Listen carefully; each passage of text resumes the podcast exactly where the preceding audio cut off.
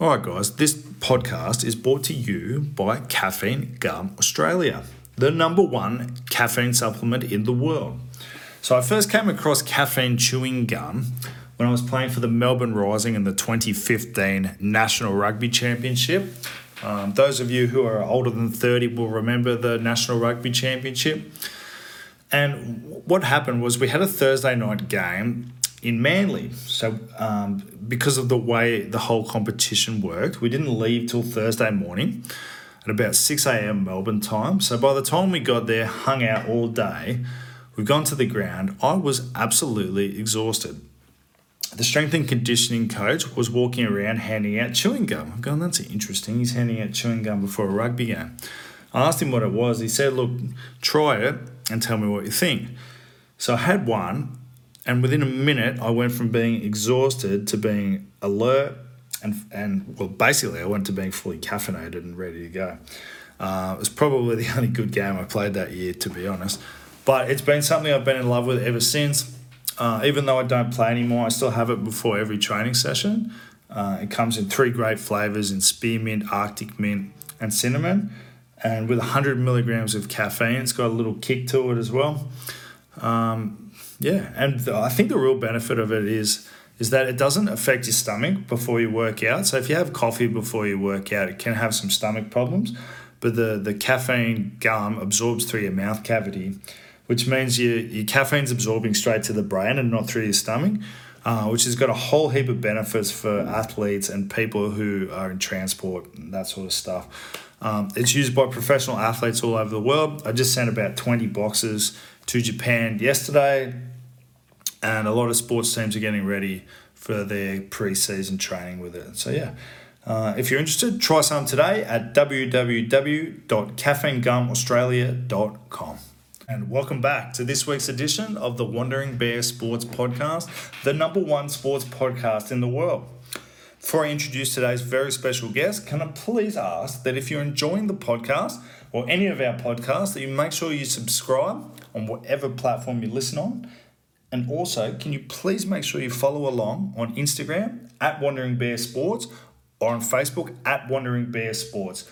Your support means the world to us.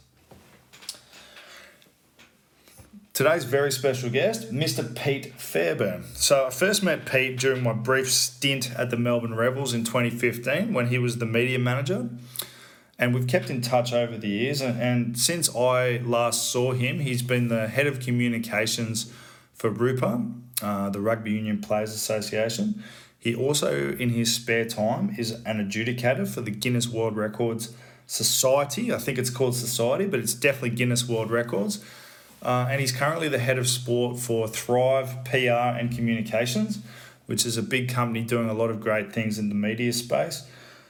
Um, with all the podcasts I do, there's an element of you know, self fulfillment. And it's really just a fantastic excuse for me to sit down with people that I like uh, and that I'm interested in and, and just pick their brains about their area of expertise or, or just see what I can learn from them. And um, Pete, Pete's a specialist in the media field. Um, he's got some great insight into sports media and and just media in general and how to get a career in this world um, which is a tough world and something I'm trying to break into. Um, it's been very enjoyable so far, but getting a little bit of guidance has been tremendous for Pete. Um, as well as that, we talked about some of the things that he thinks athletes can do better around promoting themselves through their social media channels. Um, one, a big bugbear of mine is is that in team sports in Australia and in particularly rugby, guys are a little hesitant to use uh, their social following for for their own benefit. And you know, I, I think Conor McGregor's the, the perfect example of an athlete that you that has used his exposure to, to make money away from the sport. And you know, whether, whether you're a Conor McGregor or you're uh, you know a super rugby guy that's you know just in it for a couple of years, that the the exposure that you can get and the the you know the leg up that it can help you with for the next stage of your, your career is something I believe more athletes need to really take advantage of. And, and Pete gave some great insight into what uh, athletes and people can do better in that space. So really enjoyable chat. Uh, he's a super good dude. Uh, I'll just give you a warning. There's a couple of little audio issues um, for a couple of seconds throughout the chat. Uh, stick with it. It's only for like a couple of seconds here and there. The rest of it's pretty good, and there's some great stuff in there.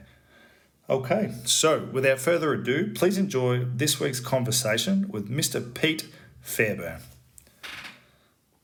Ladies and gentlemen. Hey, buddy, I got you. How are you, mate? I'm very well, man. How are you? Man, I'm good. I'm good. Just give me one sec. I'll just make sure I'm recording so I don't miss this. You're right, mate. I haven't done that yet, but uh, and we're good, mate. How's life? How's the how's things? Where are you? What's mate, I'm just pour, pouring myself a uh, a long neck XXXX gold. Should give you a hey, good can indication. I, can I grab a beer and join you?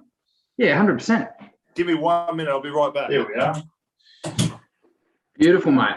But I've been obsessed with Guinness for about six months now. No, no idea why. Um, but yeah, how are you, mate? Mate, very good, very good. On the uh, well, the XXXX Gold gives you the indication that uh, that I'm up in Queensland now, up in the sunny state. So what are you what are you doing now? Uh, so I work for a company called Thrive PR. So we're a, kind of a full service PR and, and communications agency. Um, so we've got offices in Melbourne, Brisbane, Sydney, Auckland, about yeah. 70 staff or so. Um, and I'm head of sport at, at Thrive. So we do lots of different things. Sports just one thing that we do. Um, so I look after all their sports stuff. So is it is it um, mostly public relations or like social media stuff, or, or what what do Thrive actually do? Uh, so so at Thrive, so so public relations is how we started. So the, the company's about 21 years old, um, but our our content and social side of our business is growing rapidly. So that probably um, I'm trying to think. I've been at Thrive nearly 18 months. Um, when I started, that was like three staff in the kind of content side of things. That's mm. up to like 10 staff now. Like that is growing massively. So um, PR is kind of the, the the genesis, I guess, of the business and where it started. Yeah. Um, but so many so many of our customers and new customers are going oh, hang on, you can do our social media community management and all our um, content production and all our design work, and we want you to do this, this, this. Um, because when, when you work with with big companies, right, and this is all stuff that I've been learning over the last 18 months because it's a different landscape for me, but um, you know, when you work with big businesses and you have these kind of all agency calls where you might have a marketing agency, a creative agency, a media buying agency, a PR agency, a social agency, all being employed by the same business or engaged by the same business, and you're on these all these calls together and presenting on on what you're doing and how it all aligns to an overarching strategy. When they've got the opportunity to kind of, um, I guess, utilize with one of those agency partners to, to do more than one function, it makes a, a great deal of sense. Yeah, yeah. So do you? So just say, do you work with athletes or do you work mostly with companies? Predominantly with companies, yeah. So I mean, we would work with athletes, and I've I've talked to a, a few different athletes, not in rugby actually, but kind of more likely like individual athletes um, around the work that we could do for them, but but predominantly with companies or or um, sporting competitions. We could work with teams quite comfortably. Like that's that's I, I think a really good opportunity in the market is to work with sporting teams and be able to actually um, oversee their communication strategy, uh, not just the public relations side of things, but also their own channels and and that sort of thing. Um, particularly in some of the niche sports, the smaller sports where they don't have budget to have really experienced full-time comms professionals 12 months of the year. So they often hire quite young junior staff in those roles and, and pay them 60k um, to be a 12 month of the year you know media manager and and and you know that's got a social element it's got a content production element etc but those people often aren't involved or, or don't have the expertise or even necessarily the seniority within that that organization to drive what the overarching comms strategy is. So, like, sit down with a head coach or a GM of football to use rugby as an example, and say, "This is what our comms strategy needs to be, and this is how it's going to help us develop our commerciality and grow our membership and grow our attendance and." you know, activate, you know, the obligations we have with our, our corporate partners who, who have got, you know, certain things that they're entitled to in a contract. A lot of teams don't have, or a lot of, a lot of businesses don't have people in those chairs who have the ability or, or the platform to actually contribute to that more broadly. But a lot of those teams don't need a media manager 12 months of the year either. Mm. Do you know what I mean? Like, like that's the landscape we're in now. Like, does a big bash team need a media manager for 12 months of the year, or do they need someone to come in and and drive strategy for, you know, two months into competition, competition, and then two weeks out and then bump out? Like, Do, do most teams have full time guys, or are they starting to look at this this outside or outsourcing, if you will? As far as I know, most still have full time. I think it's a gap in the market, um, but Yeah. you've got to change a lot of um, a lot of habits, I guess. Um, and as I could well tell you throughout my travels, not not all coaches want upstart media people who who want to you know, challenge them on things necessarily, or, or want to kind of contribute to a broader thing. Um, you know, you, you've got coaches, and, and again, I'll use rugby as the example, right? Because that's our, our common denominator and how we know each other. But you've got coaches who want to be able to say to a media manager, I, I'm, I'm not doing any PR or any media this pre-season because we haven't achieved anything, right? Um, so I don't want to do any media, and they don't necessarily want to be challenged on that. They want to be able to say, you know, that's how we're going to go about things, and that's what's happening. Um, and, and and then you know the detriment to the business of a decision like that, um, you know, could be massive. So Enormous, enormous. I would have thought. Yeah, huge. Um, and you know, so so that type of thing happens across lots of different sports, and you need people who also understand the landscape. So it's all well and good to you know to say, oh, I want to put up you know my captain every Thursday at captain's run. I want to put him up for for media because that just really works for me, and I'm going to media train the shit out of him so that he knows all the key messages and what to say and what not to say, and then they wonder why they don't get any coverage and why ticket attendances are down and why um, memberships are down because they're putting up the same person every week saying the same thing, doing their job. Eventually, especially in the current media landscape, it, you know, newspapers go, we're not going to cover that, or or we- we're only going to give that a tiny little run. You know, that's not going to have a picture. That's not going to be you know well placed in the paper, whatever it might be. So it's an interesting space. Yeah, mate. I'm, I'm, I'm gonna go all over the place. Like I kind of use these podcasts as one. I want to give people some information and like try and show young athletes, you know, that they need to know. But uh, an, an even bigger part of that is I, I want to learn things and kind of use this as a as a tool for me to learn as well. So I'm going to be very selfish and pick your brain a lot on various different things. But let's go back to when we first met. So you were at the Rebels for was it eight years, all up? No, no, it was about eight years ago I started there. So, um, how long was I there? I, think I was there for two full time seasons um, and kind of a, a year or so before that around the club, um, helping out on match day, writing content for the website. Um, Big Hass had get me into to do some stuff. So I was working for at the time before I started the Rebels. I was working for a company called BetStar, which ended up getting bought out by Ladbrokes. So um, so I was their PR manager, uh, sports betting company down in Melbourne, um, which was really interesting work, but but probably wasn't my passion, and I probably wasn't uh, necessarily, you know, I wasn't someone who who had a racing background, for example. So I was up against it in a sense, and I was doing some work for Haas on the side at the Rebels. Um, and it kind of the perfect storm was that he said, "Mate, come and work for me full time." So so I did that. So you and I met when you came down and played NRC um, and 2015. Yeah. 2015, and then I resigned straight after that NRC campaign. I finished up. And then you went to work for Rupa? Yeah, Was, is that right? What were you doing there? Uh, so I was comms manager at Rupa, um, which was um, you know obviously producing content and, and running social channels and and kind of overarching comms strategy, right? So so issuing press releases and dealing with um, know more incoming rather than than trying to drive PR, more incoming media requests and uh, media relations. So pretty important to develop good relationships with media, um, so that when something was happening that that had a flow and effect, you know, for the Players Association.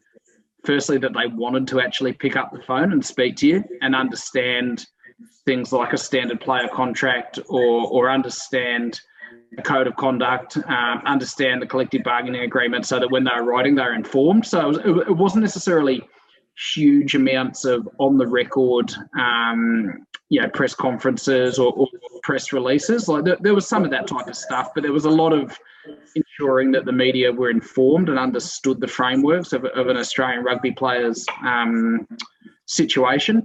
And then in my time at Rupa, um, over time as well started taking on a bigger role in the, the kind of commercial side of the business as well. So managing uh, some of the commercial partnerships and bringing new ones in, and um, and and some of the major events we did, like the the Rupa Player Induction Camp and the the Rupa Awards, which was a pretty big function, which obviously um, has now been scaled back because of COVID, but taking on more of a big role there because as an organisation that's funded by the players, um, you know, pretty important to try and find alternate revenue streams to to fund the work you're doing and to to continue to kind of improve and enhance the offerings for the players.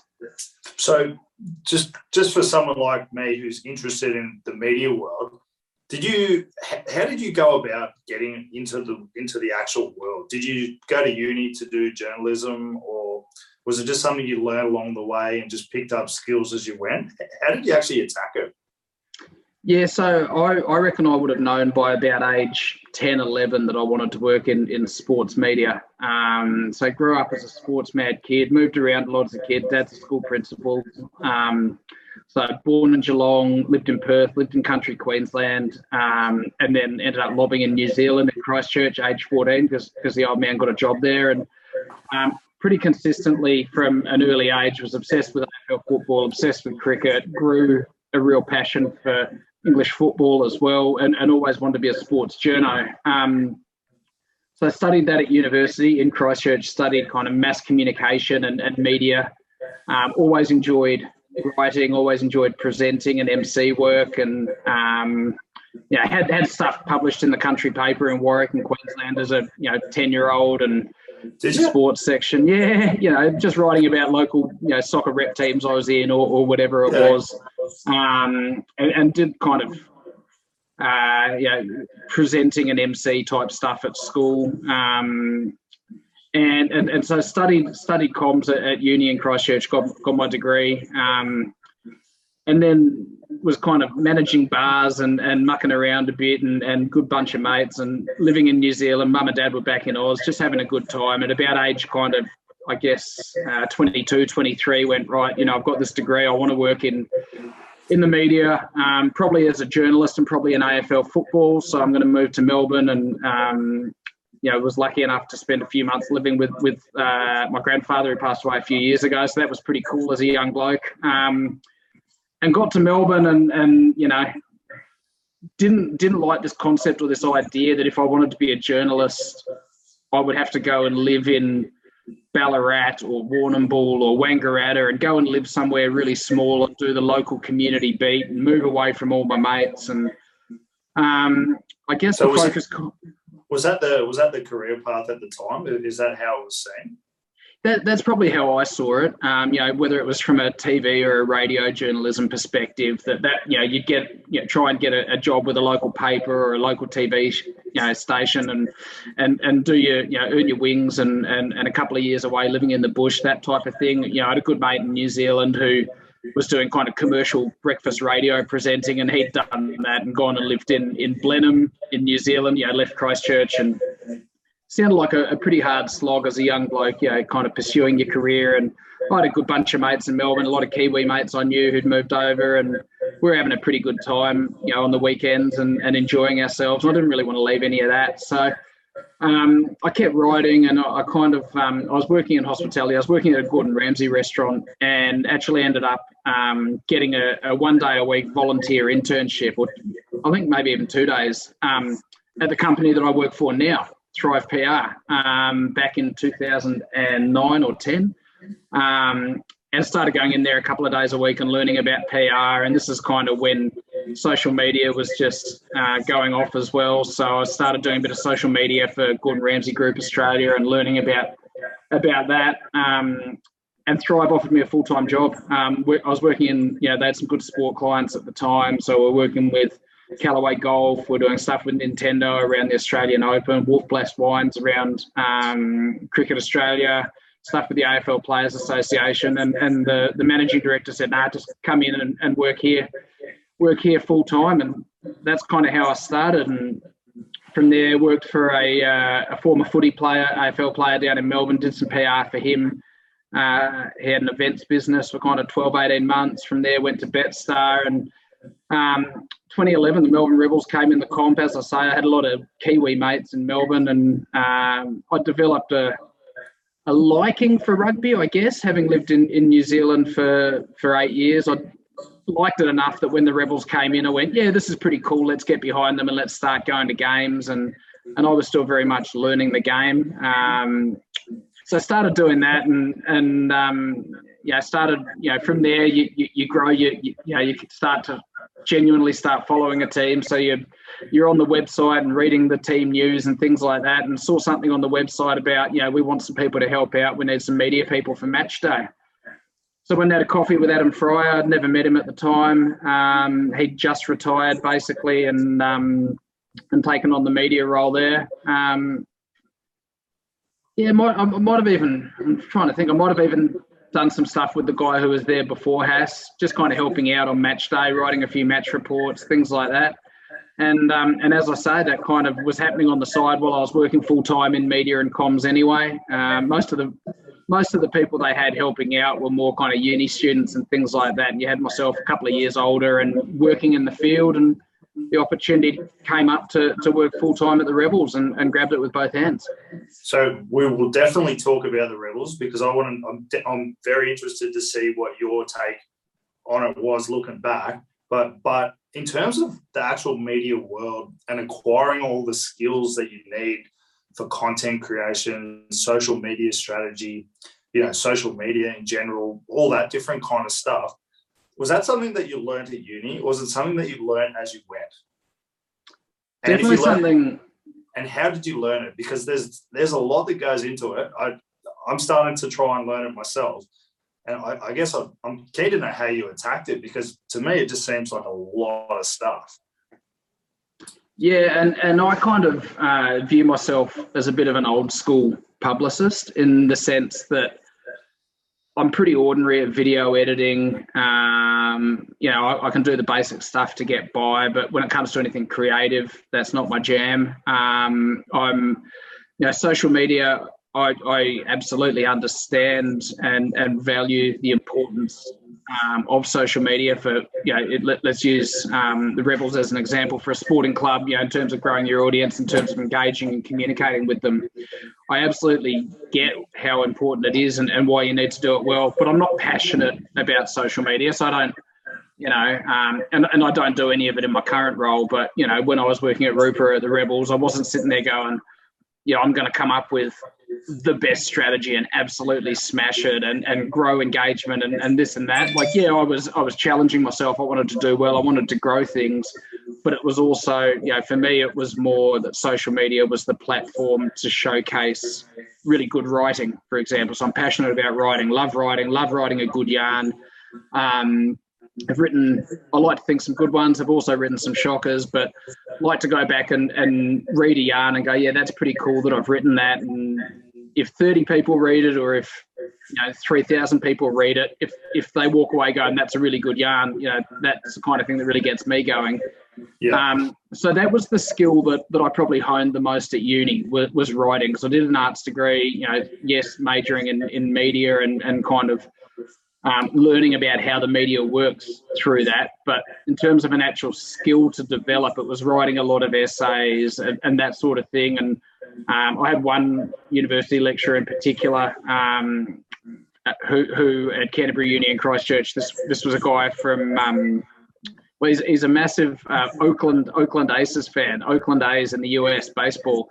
This guy uh, Vernon Andrews, incredible guy. He's written a lot of books about like African American culture and sport, and he was just this huge, vivacious personality who was kind of like my mentor at uni and worked with me on my writing style and um, you know gave me a lot of feedback there. So from there, I, I was lucky. I, I, could always, as you can tell, I could always have a yarn. Uh, I always enjoyed getting up and speaking in front of people. I always enjoyed writing, uh, and I enjoy developing relationships with people. So when it comes to media relations and journos, I could see, you know, someone like a, a, Wayne Smith who, who wrote about rugby for 30 years on the other side of the room and have no problem walking up and introducing myself as a young bloke and starting a, a conversation with him. And, and those relationships were probably the most important thing, uh, you know, especially when I was working in rugby. Something I've noticed, and it's like very, very early on for me, is that relationships, networking, connections is actually really, really critical was that has that been your experience? Maybe not just in rugby, but in the in the the media world. Am I am I looking at that the right way? Because to, to me, uh, the the best PR that I've had is from people recommending me or you know getting to know me. Did, am I on the right track there? Is, is that how you've seen it? A hundred percent. So if I go back to when I started that that internship at, at Thrive PR, from that day, I've had, you know, in the last what, 11, 12 years, I think I've had five full time jobs. I have known somebody at each of those companies for that job. So um, I, I, haven't interviewed for a job without knowing anyone, um, you know, to, to be in any of those positions. They're all, you know, when I left the Rebels, I had a call from Rupa within a week saying, uh, you know, we'd love to have a conversation because we need a new comms manager. And that was with people at Rupa who I'd met a couple of times along the journey. I mean, Aussie rugby is pretty small, so they would have seen, you know, my name bob up on things, but I didn't know these people well. Um, but by, I guess, trying to hold myself to a good standard of who I am and how I engage with people and, and that sort of thing, it was, you know, guys like Nick Stirzaker was the Rupa rep at the time who told the Rupa CEO, Rupa CEO said, oh, your, your media guys just left the Rebels. Do you, you know, do you reckon he'd be good at Rupa? And Sturzy said, yeah, he's a good bloke. He works hard. You know, he's a genuine guy. Um, yeah. So I, I, think that network and especially authenticity, right? Like p- people will either like you or dislike you, regardless as to how hard you try to, to make them like you. People make their own decisions, but if you're true to who you are and, and, and you're authentic and you're genuine and you tell people the truth, and if you say you're going to do something, you do it to the best yeah. of your ability. That's about all you can do. Mate, um, I'm glad you said that because um, doing what I'm doing, I've been getting a lot of people reaching out to me to give me advice.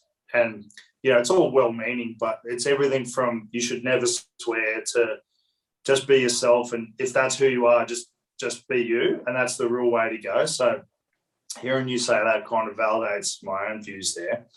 What was life like at the Rebels when you started? Talk talk to me about your role as a media manager day to day. Was it full on, or was it like seasonal, or how how did it work?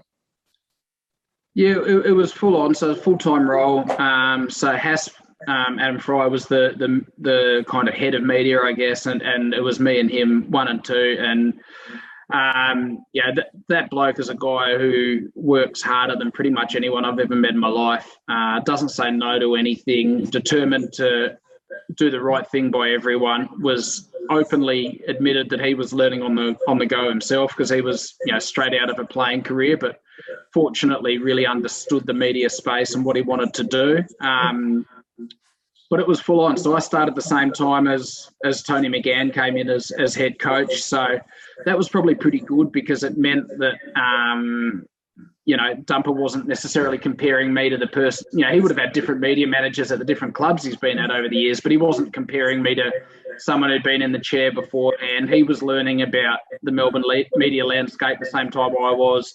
He was developing relationships with the players the same time I was as well. So um, mate, it, it was it, it, was a fantastic first job in sport. Well, you know, that, that I think of as, as full time in sport compared to working at in um, in sports betting.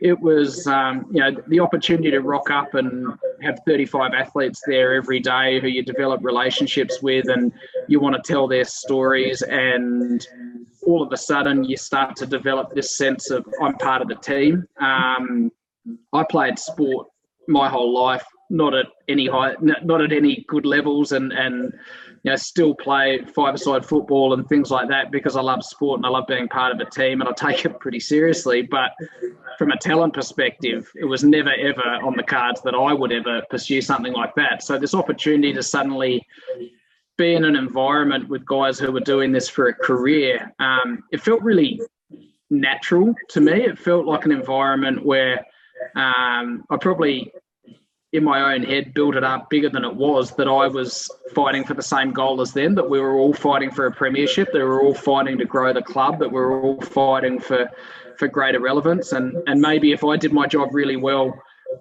I would be able to get us a bigger article in the Herald Sun or a bigger feature, um, you know, on kick and chase or, or, or whatever it might be. So from that point of view, it pushed me every day to try and get better at what I did um, and and try to you know, our goal very much for Hass and I was that the Rebels are going to be the best media, um, yeah, best media team in Super Rugby. We're going to be better than the Reds, Brumbies, Tahs, and Force, because um, that's how you control the controllable. So if we work harder, take more risks, um, you know, push ourselves, there's no reason why we can't be that. We might be the smallest club, but you know, we can be the best media team, and that's what we set out to achieve. How did you how did you guys attack it in a city like Melbourne? Because when I was down there, I, I you know, you go out for beers with guys who are wallabies, and nobody knows who they are. Nobody cares who they are. It's very much an AFL city. Had, had, and the Rebels were pretty new at that time. Well, they weren't new, but they were kind of early on in their, you know, in their little run. Like, how did you attack that? Because I, I would imagine you would have had to be quite aggressive with the media. Well, I, wouldn't say aggressive. I would say that you, are pretty reliant on your own channels. So you could never assume that something was going to run in the paper or on the TV or anything like that. Um, I knew a lot of the AFL and, and the TV sports journos from, from my job at Betstar. And because the Rebels shared facilities with Carlton Footy Club, you know, I'd, I'd, rock up for work and there'd be, you know, five camera crews there ready for the Carlton press conference. And I knew all the journos. I'd say, oh, guys, you know, our, Rebels press conference isn't until 10.30. You guys are early and we'd have a laugh. But the reality was none of them hung around to, to cover the Rebels, right? So, um, and this was probably even pre the days when you'd record your press conference anyway and send it out to TV outlets. So we would have someone come from the Herald Sun, uh, you know, to a press conference, and then someone from the Age, possibly from AAP, Australia Associated Press, sometimes the age wouldn't send someone. So Mel Woods from AAP, she, you know, her, her copy would go in the age.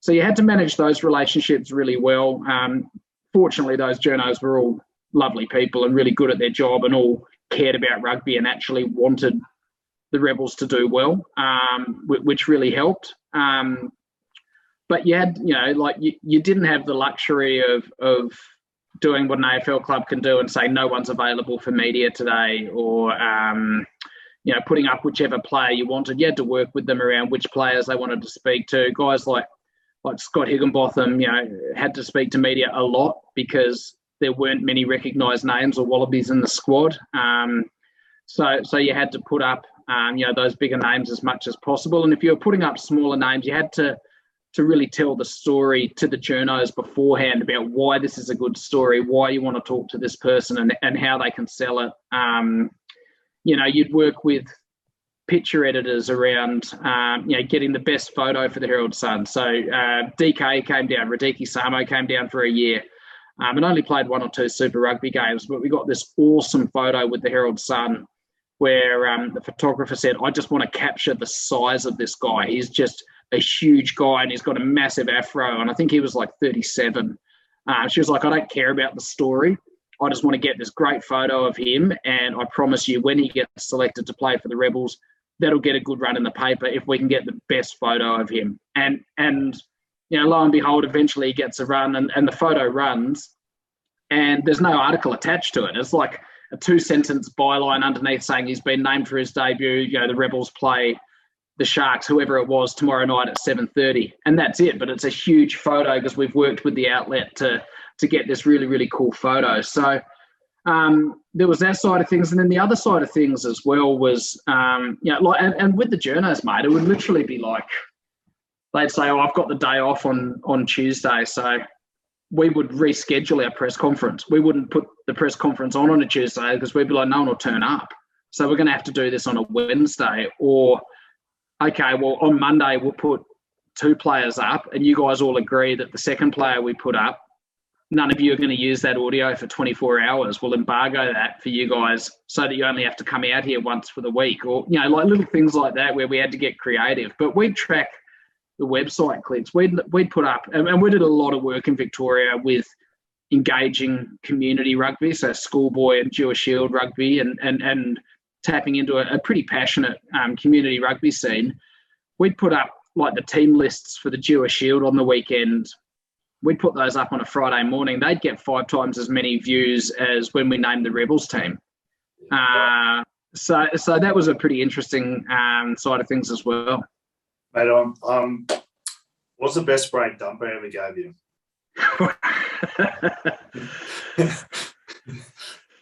if you can, if you can say it.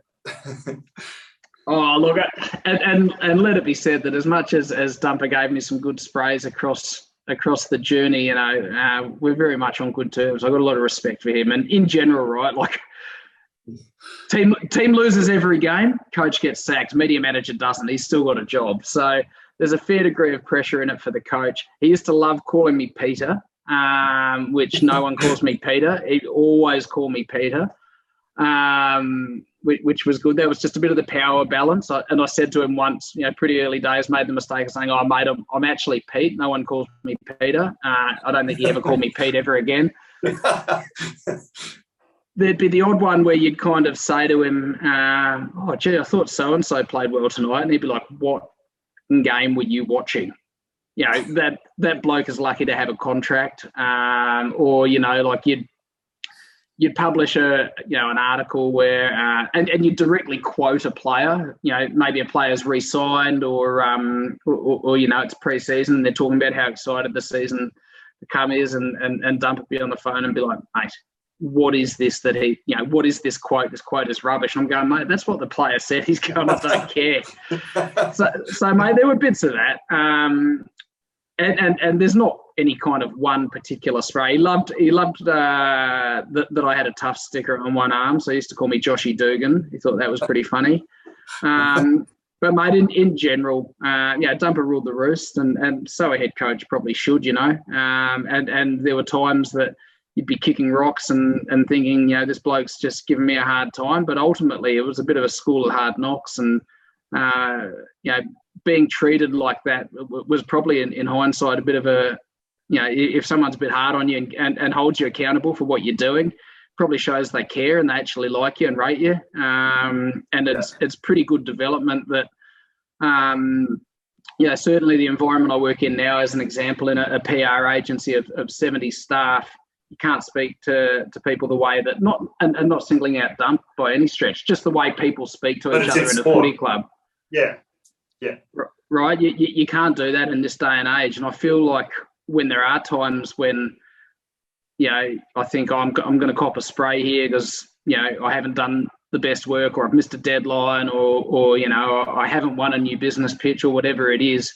I'm ready for it, and and I'm and I'd like to think that anytime I'm kind of ready for a, a spray professionally, which isn't very often, thankfully, I'm uh, I'm pretty equipped to kind of take it on on the chin rather than that kind of woe is me approach of of I'm untouchable and I've done nothing wrong. Mate, my my favourite dumper story. I think I can say the guy's name. It was uh, Mr. Lepeti Tamani, the great man. So I think LT was about 126 kilos, and his skin folds were about 30, like super athletic, fit. Uh, he had a six pack. He, he was 126 kilo man with a six pack.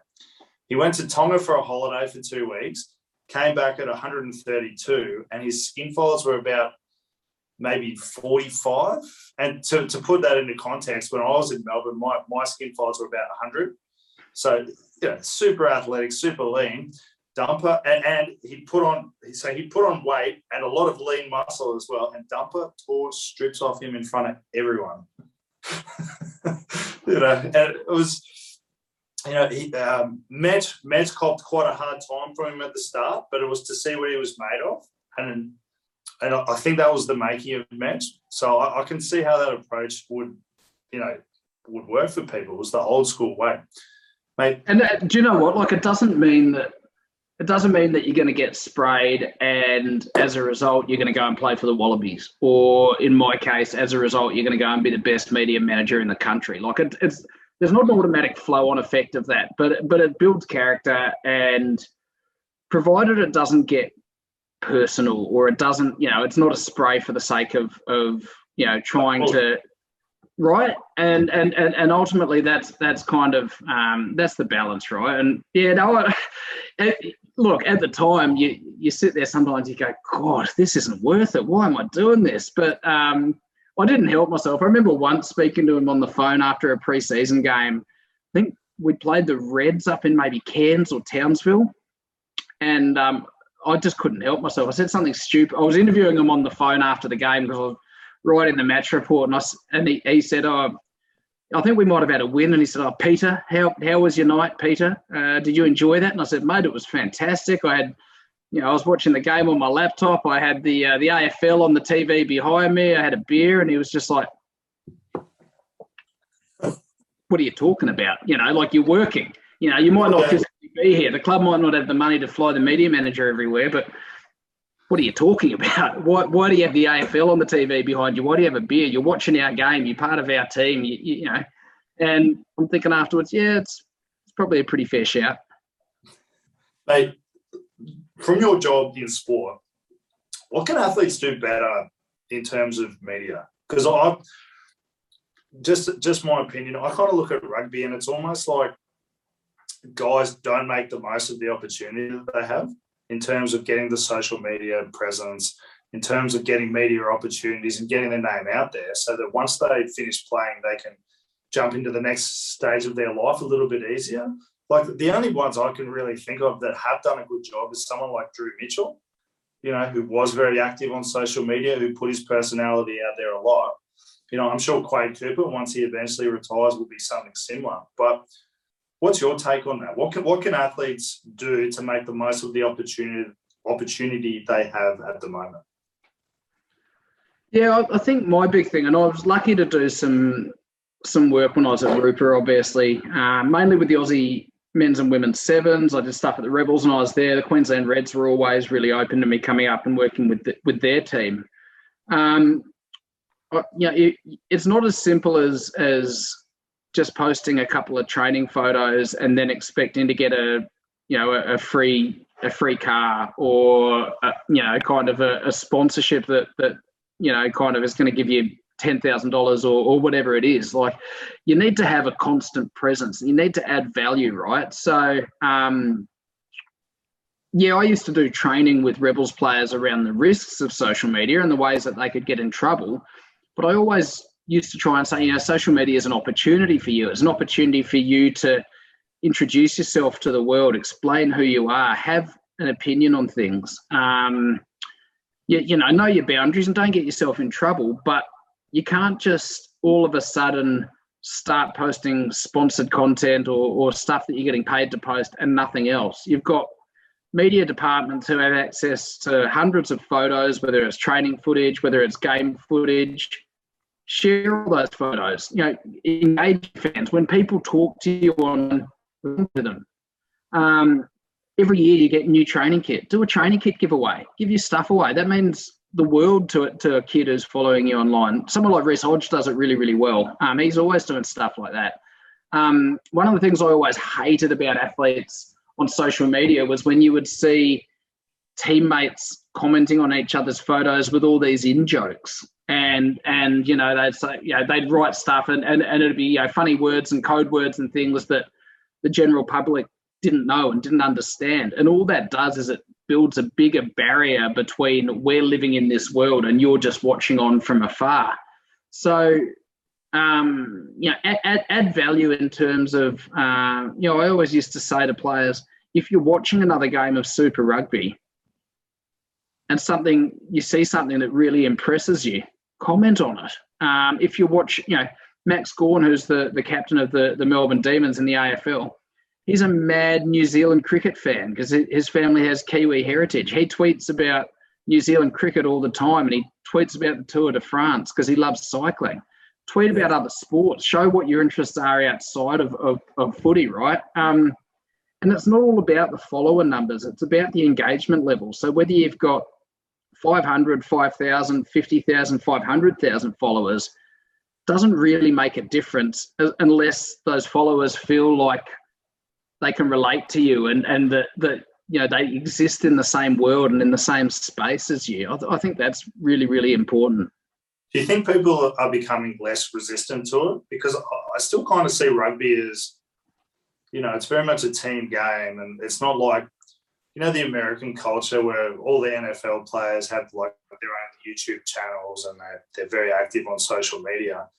I still kind of see rugby as being a little old school, where it's almost you know frowned upon to show your personality and to show yourself. I, I mean, that's certainly been my experience.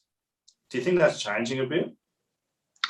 I think it's changing. I think um, in the same way that that players, and I use you know someone who who I know your mates with in, in Brandon Paenga-Amosa, him saying I'm signing this deal with Montpellier because it is a great deal for me and my family, and I'm a young man, and I'm I'm taking the deal because of of the financial opportunity that it is. Yeah, I think that's very indicative of rugby in general being willing to to grow up a bit and be part of the real world because you can't you know, for every for every player who doesn't play overseas and and you know you've got a Stephen Moore who plays you know 17 years of professional rugby in in Australia and then walks straight into a huge job. Um, but he was a Wallaby captain. He's a Super Rugby Games records holder. That's not achievable or viable for 95% of Super Rugby players. Um, you know, they're, they're all obviously, you know, Rupa does an awesome job at, at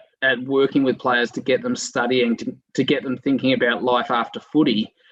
But they've got to maximise their opportunities. So, in the same way that a contractual decision to sign overseas, you know, Samu Kerevi signing in Japan or Sean McMahon signing in Japan, um, you know, Brandon signing in France, I think players are starting to see that their own social media channels are also an opportunity for them um, to develop who they are and you know, to increase their earning capability, to increase their marketability, and to bring people along for the ride. So I think a lot of the younger Wallaby guys are, are getting better at it.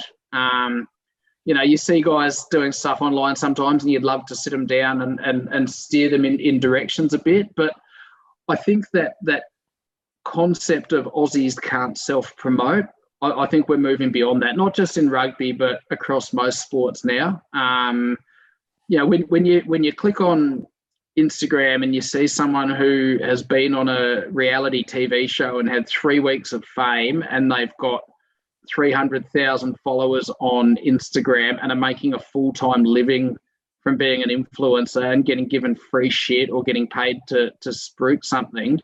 If you're a full time athlete who's actually contributing so much more genuinely to to you know society and to people's enjoyment and what they do in life i think you see that and that gives you a bit of a, a sense of well why can't i take advantage of this? And actually i'd be silly if i don't and, and i should back myself in. So um, look it, it's not that it'll never be as as overt in our culture as it is probably in places like the us but you know you look at, at premier league footballers you look at um, you know, AFL and NRL players here. Uh, yeah, the reality is you have to look after number one and you have to put yourself out there. I, man, I, I'm glad you said that. I couldn't agree more because to, to me, even if even if you decide after you finish playing sport that you want to start a beer company, having that following of people who are engaged in your story is going to help your business. And whatever you do next, it's just going to be helpful. Tell me, you did a podcast every day for five months. Is, is that right? Yeah. How the, how the fuck did you do that? Um, yeah, it was, mate, it was good fun. Uh, I thoroughly enjoyed it. So I did it last year during COVID. I came up with this idea that, um, so I love sports media almost as much as I love sport. I read a shitload of news.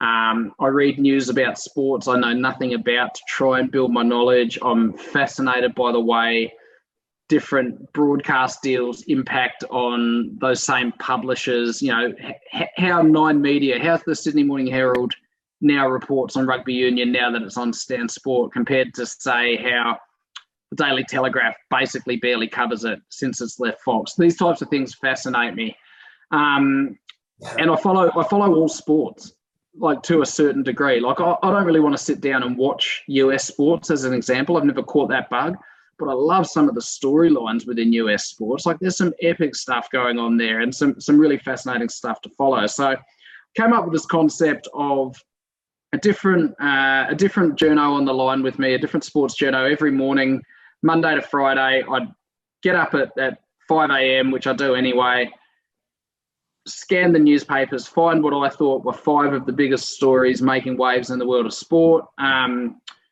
and and get that journal on and talk about each story for two or three minutes and get it out and published by 7 7.30 15 20 minute podcast that people could listen to on the way to work or they could chuck it on the bluetooth speaker while they're in the shower or you know busy people who don't have the time to sit down and read all the newspapers we've done it for you. Um, so i reckon i probably had up to 40 different journos get on and do that with me over over the, the kind of five months or so. I did it Monday to Friday.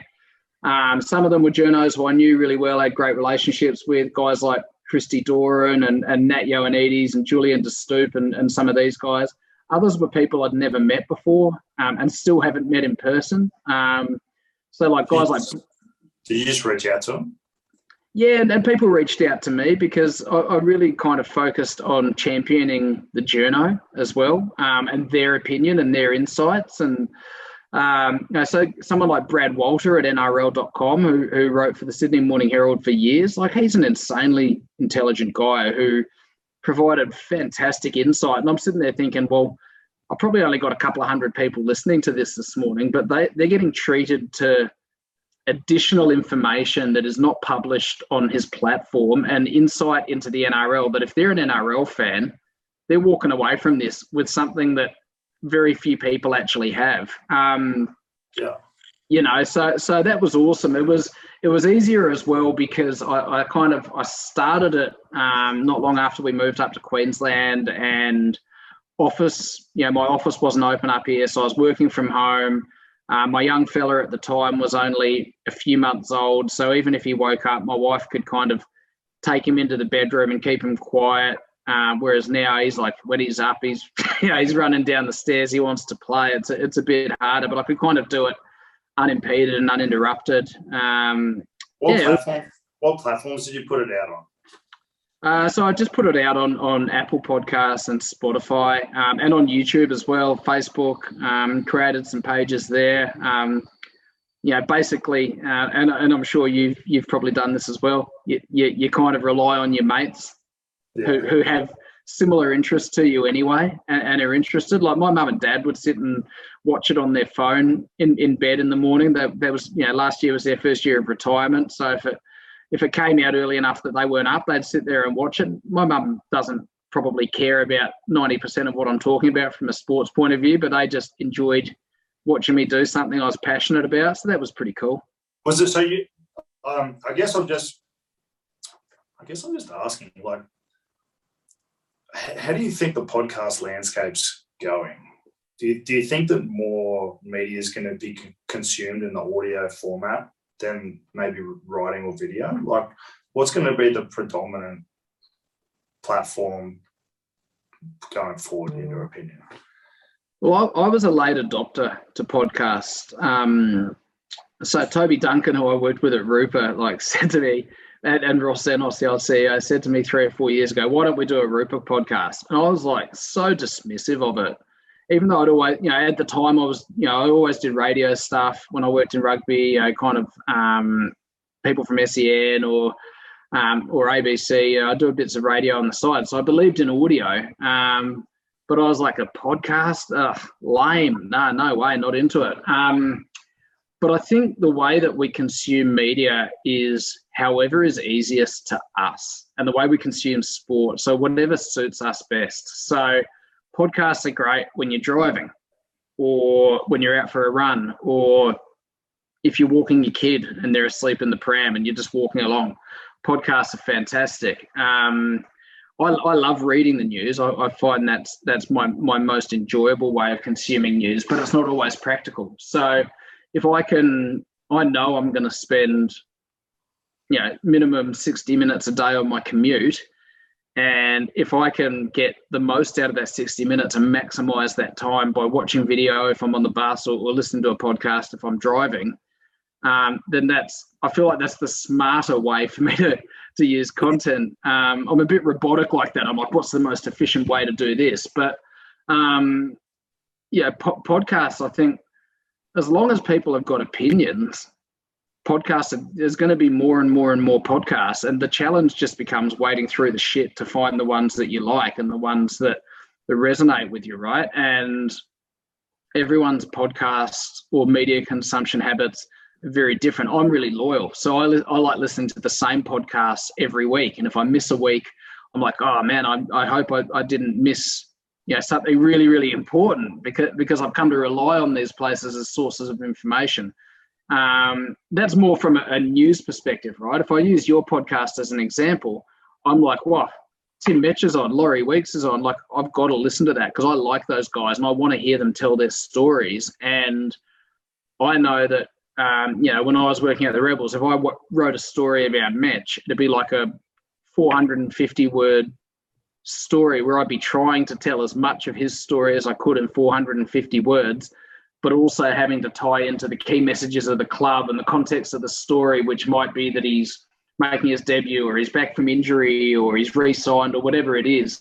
So I don't have to get much of an opportunity to really tell his story when I'm yeah. like, oh, I can actually listen to, to 50 minutes of Tim Metcher sitting down telling his story, to me, that's a really compelling piece of content that I want to consume. Yeah.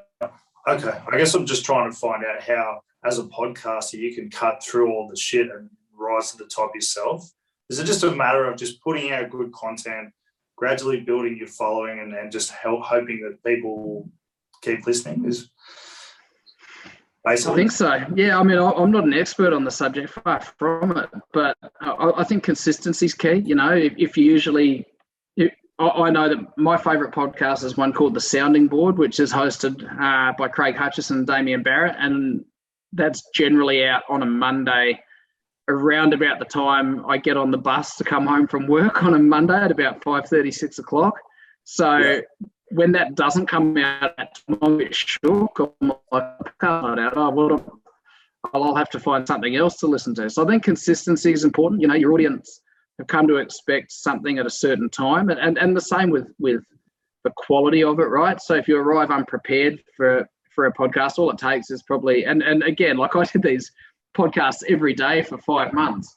Absolutely, there would have been days when I, you know, my baby had been awake overnight, so I haven't had as much sleep, or I've gone through the papers that morning and gone, nothing's really grabbing me. So, of these five stories I'm breaking down, two of them are a bit of a stretch, or you know, there were times where I have a guest who I hadn't had on before, and I'd be like, oh, they're not really giving me what I want, and you're worried because you're thinking people aren't going to come back to this podcast. You're probably looking at me going, mate, I just did a podcast with Pete Fairbairn. No one's coming back after this, but um, do you know what I mean? Like that, that consistency around quality, around around when you're delivering, around um, you know making sure you, you got to look after your, your your loyal audience. I think first and foremost, you got to keep your your day ones happy, right? Yeah, mate, I agree. I I I think that the way like one, it's an incredible marketing tool. The opportunities I've had, even just through starting this myself, have been, you know, it's made me realize that I wish I'd done it five, six years ago. Um, and you know, purely from a selfish point of view, I want to talk to people like you. So if nobody else listens to this, I don't really care. So that's kind of my that's kind of my attitude with it. Like, you know, I'm very lucky to be able to use this as an excuse to talk to people that I admire and that I like. And if people want to come along for the journey, then that's great. And if they don't, you know that sucks, but it's fine. You know, let's talk about let's talk about a bit of rugby to finish. What is your take on the current state of Australian rugby? Are, are we improving? Um, have we gone backwards? Like, what's your take on it all?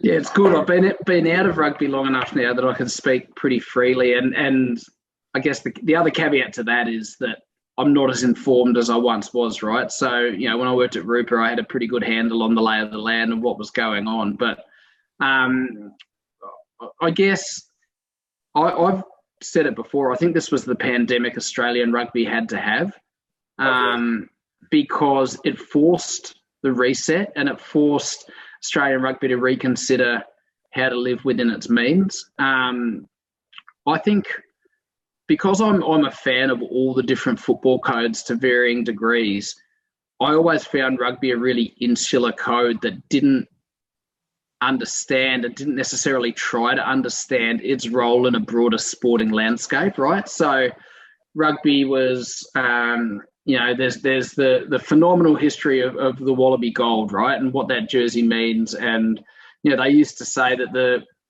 the, the Australian cricket captain and the Wallabies captain and the prime minister were the three most important jobs in the country, and not necessarily in that you know the, the, the order w- w- would change, right? And, and you know clearly, um, you know the Wallabies captain hasn't been on on that level in over the last kind of ten or, or more years. So there is this amazing history and and tradition around Australian rugby, and we've got to cradle that, and we've got to it's so special and it means so much to so many people. But a lot of those people have never really followed any of the other codes and never really genuinely absorbed the innovation which has allowed some of those other codes to continue to progress uh, while rugby remained fairly stagnant. Um, I'm, I'm, a, I'm a five team believer in Australian rugby. I, I you know, I, I, have always been, and, and not just because I worked at the Rebels, but because if you've got 18 AFL teams and 16 NRL teams and 12 A League teams and you know eight or nine or 10 NBL teams, if you've only got three or four Super Rugby teams, the law of averages for a start says that you're going to struggle to to get recognised. I think you've got to have a national footprint, and I think we produce enough quality rugby players to comfortably fill 35 contracted players at five teams. If you look at the number of quality players overseas, right, the, the challenge is developing a commercial framework where we can afford to keep our best players here.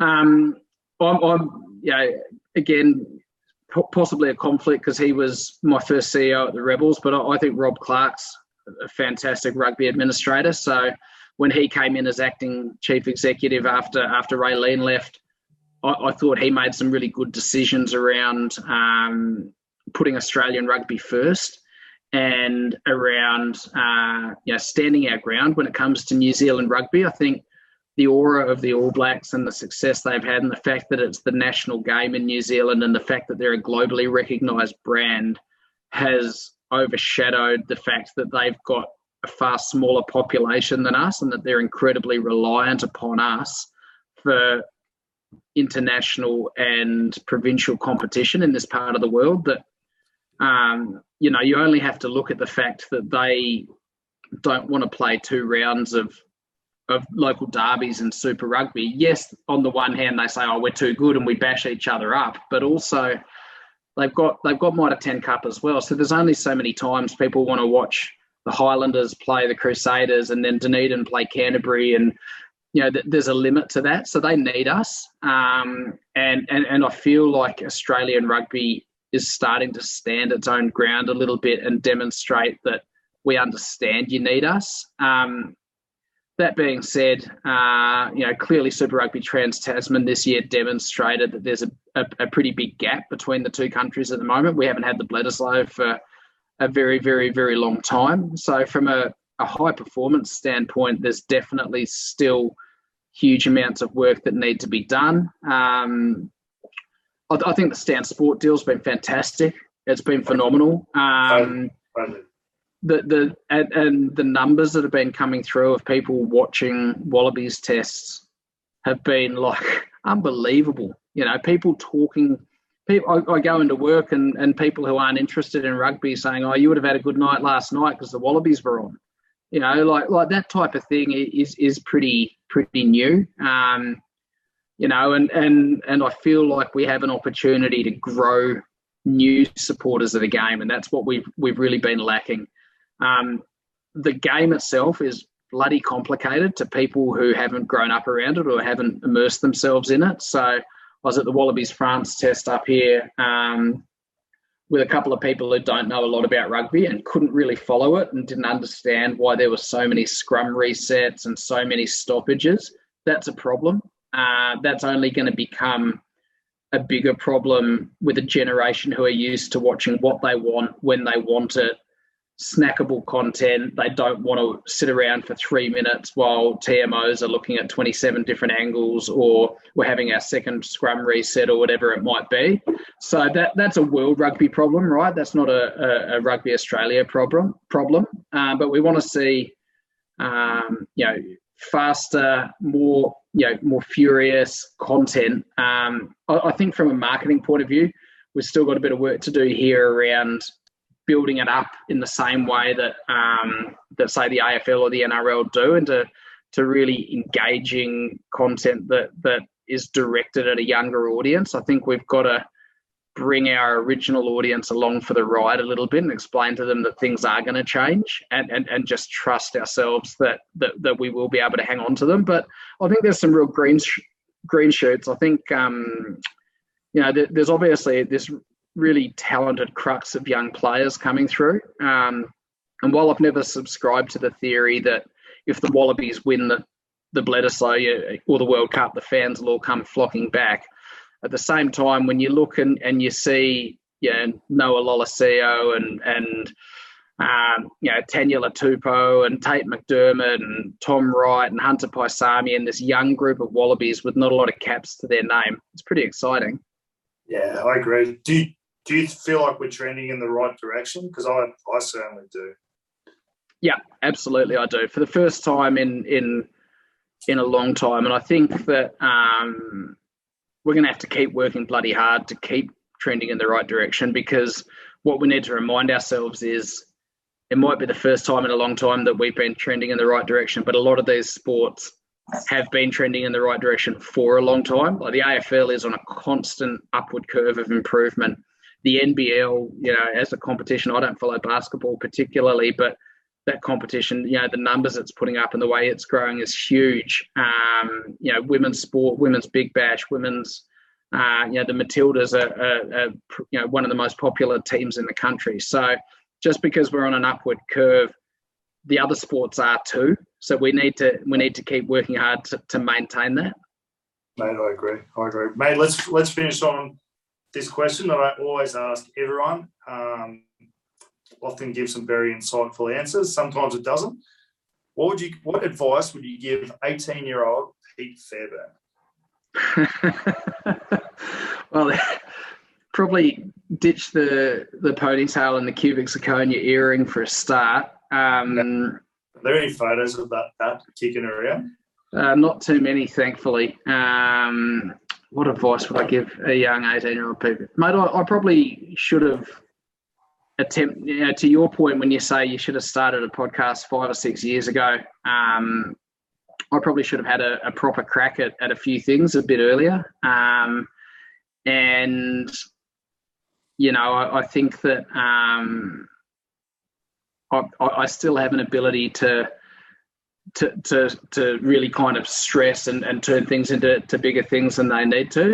It's something that I've gotten better at in a professional sense, but um, you know, to, to kind of uh, don't sweat the small things a little bit more is definitely something that, that I'd say to an 18 year old Pete Fairbairn. You know, if you if, if you you're true to what you want to do and, and you have a proper crack and you back yourself in and, and you're good to people along the journey, good things generally happen to good people. Yeah. Mate, that's a great way to end it, mate. I uh, hopefully the one day that Sydney opens up again and we can have a beer at some stage, mate, in person. Mate, that'd be awesome. I've been uh, been really, really enjoying what you do, and um, you know, kind of just you're out there having a crack, and, and you also post some of the best meme content uh, on the whole of Instagram. But um, but no, mate, you're out. yeah, it, it's awesome, mate. I, have really really enjoyed it, and, and I love the um, you know the variance of who you're speaking to. To go from speaking to a, a Michael Hooper one week to um, you know to, to someone like myself another, you know, shows a real uh, you know depth of, of understanding at your end about different stories that different people can tell um, and, and thoroughly enjoying watching on. And mate, you just seem to work bloody hard. You seem to always have something on the go. I'm trying, mate. I'm trying. I don't know how well it's going, but I'm trying. So I really appreciate it, mate. I really appreciate it. Um, I'll let you know when this is out. Probably a couple of weeks. Um, mate, I love it. Thank you so much. Pleasure, my man. Absolute pleasure. Great, great to see you. It's been too long. It has. Look forward to uh, to a cold one, and especially if uh, it looks like is, Mitch is heading home, from what I can he's, see. Yeah, he's retired. He, has been a bit quiet about what he's doing next, but you know, all, all I all I heard was, "Oh yeah, I'm done." So. Oh, I'm looking forward to uh, to an opportunity to catch up with with guys like uh, like yourself and Mitch and Laurie Weeks and some of those all the good blokes are front rowers, aren't they? Uh, not all of them, but a lot of them. So, uh, so yeah, all the cool. half decent, all the half decent front rowers are. good um, stuff, man. Thank you, buddy. Have a good night, and we'll talk soon. Good man. Catch you later. See you, bud. Bye.